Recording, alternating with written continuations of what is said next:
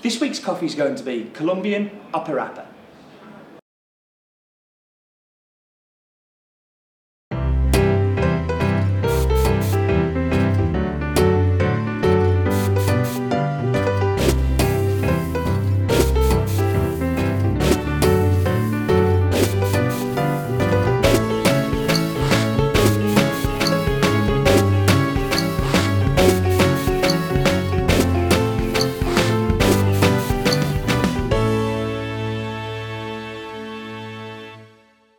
So, hello everybody, and welcome to In My Mug, episode 174 on Monday, the 12th of March 2012. My name is Steve Leighton, and today I'm somewhere a little bit different.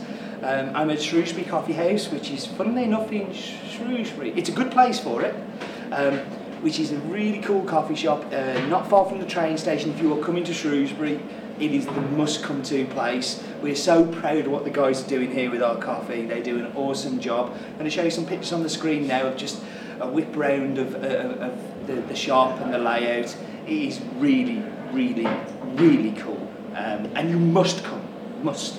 Um, it's my first time. I'm really bad because it's so super close to me. Um, but I'm so pleased that I have. It is gorgeous. So anyway, in my mug is where we talk about coffees. So this week's coffee is called Colombian Aparapa.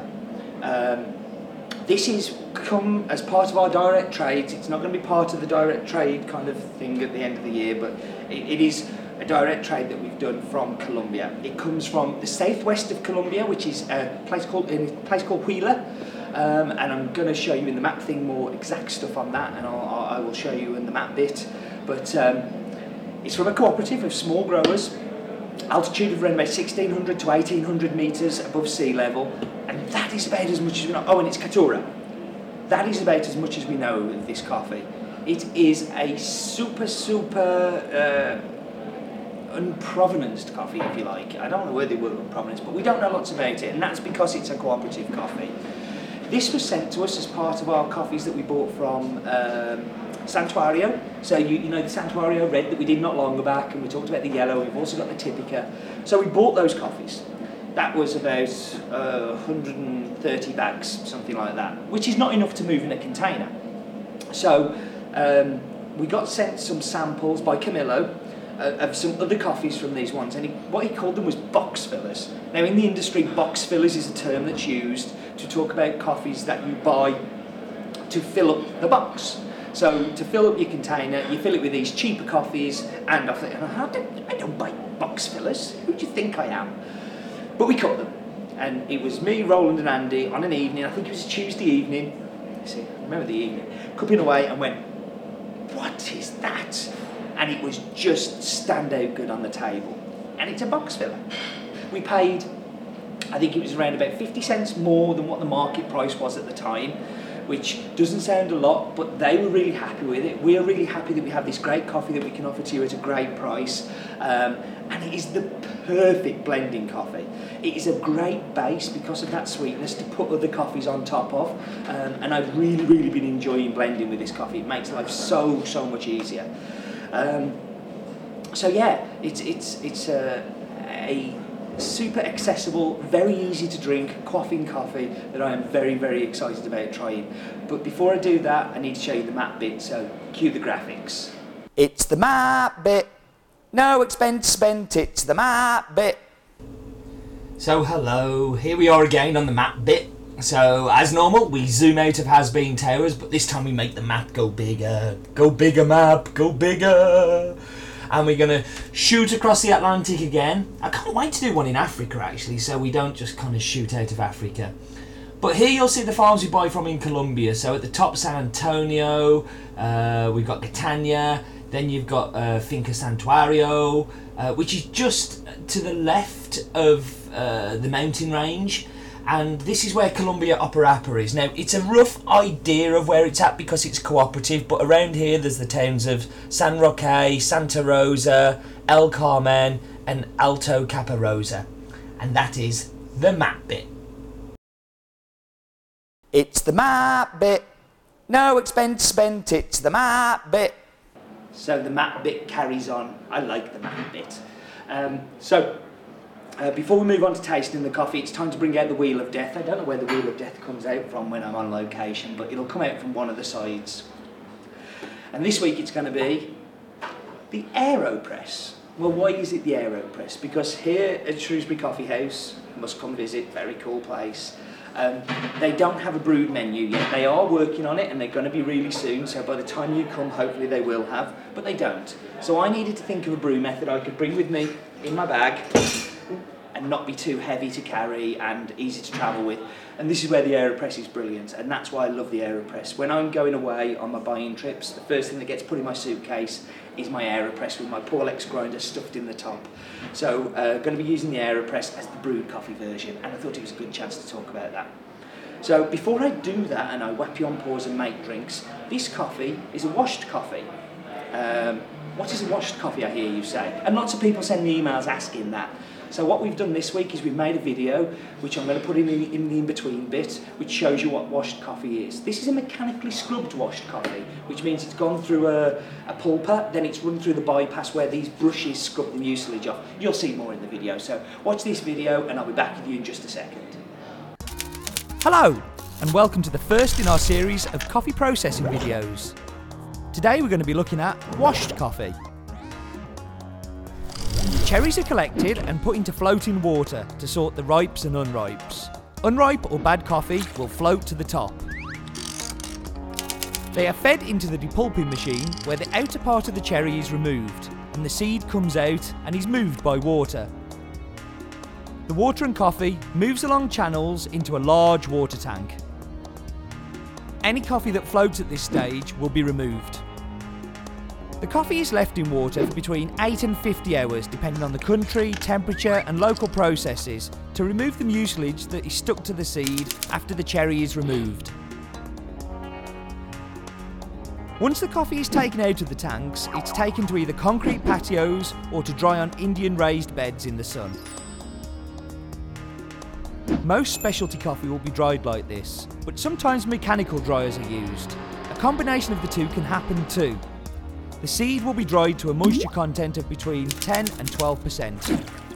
This is washed coffee. But some countries will go through the process and not leave the coffee immersed in water, but will use mechanical scrubbers to remove the mucilage.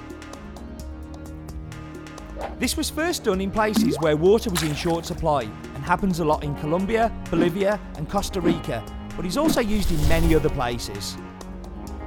These machines use only 1 40th of the amount of water traditionally used. The other advantage of this new method is that it reduces the contamination of other water sources. And that's it. Washed coffee.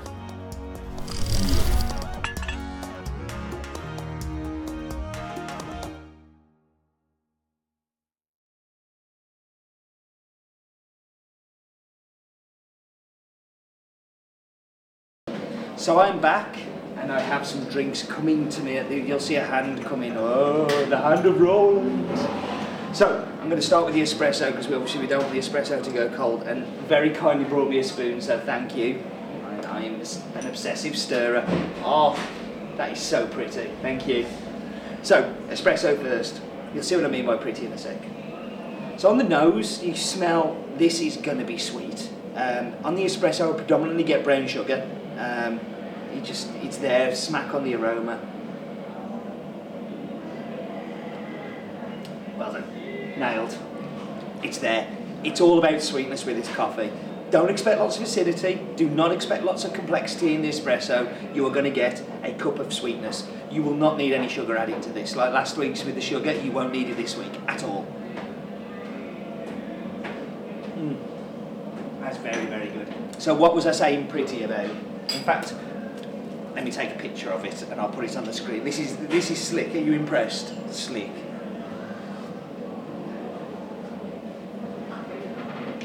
Nice work. I'll put it on the screen.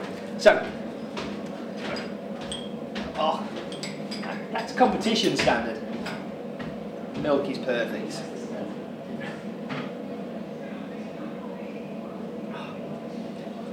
You know, every week I say on the cappuccino, the sweetness of the milk works with the sweetness of the coffee. It really comes together.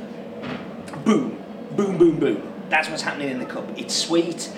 You get the milk working in partnership with it. It's not fighting it. You still taste the coffee flavours coming through, but that brown sugar and that caramel just rushes through with the milk. It just highlights it that little bit more.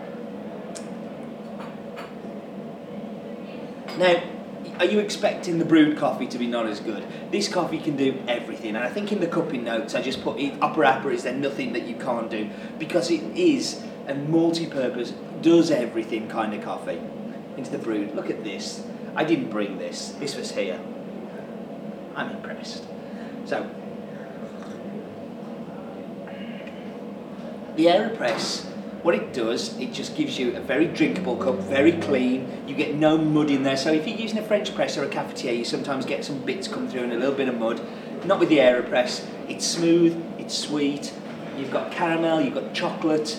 Um, it's just an explosion of flavours. On the brewed, there's a little shoulder of like red berries, that kind of red fruit, but not too much. Just just a little. So some numbers. Colombian Aparapa it's Caturra. It comes from the Huila region of Colombia, which is in the southwest, as you saw in the map bit. Um, altitude of 1600 to 1800 meters. Um, yeah, that's as much as we know. Tiny cooperative of small producers. Um, I love this coffee. For what should have been a box filler, it is amazing. And it isn't a box filler. This is a quality coffee on its own. And what I hope to do do something more longer term here. So I'm talking to Camilo at the moment about maybe making it into smaller lots from the producers uh, within the cooperative so we can pay a little bit more, have like a mini competition between them to raise quality and you know and to actually cut this coffee. I think it is phenomenal and I hope you think the same too. So um, Shrewsbury Coffee House, going to put a little map on the screen of where it is in Shrewsbury. You have to come. You have to come. If this was in London, it would be the coolest shop in the world. Um, I'm, I'm, I'm loving what the guys are doing here.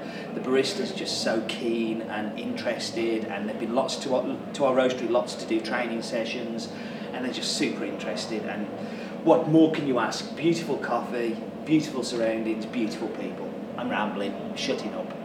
Life is too short for bad coffee.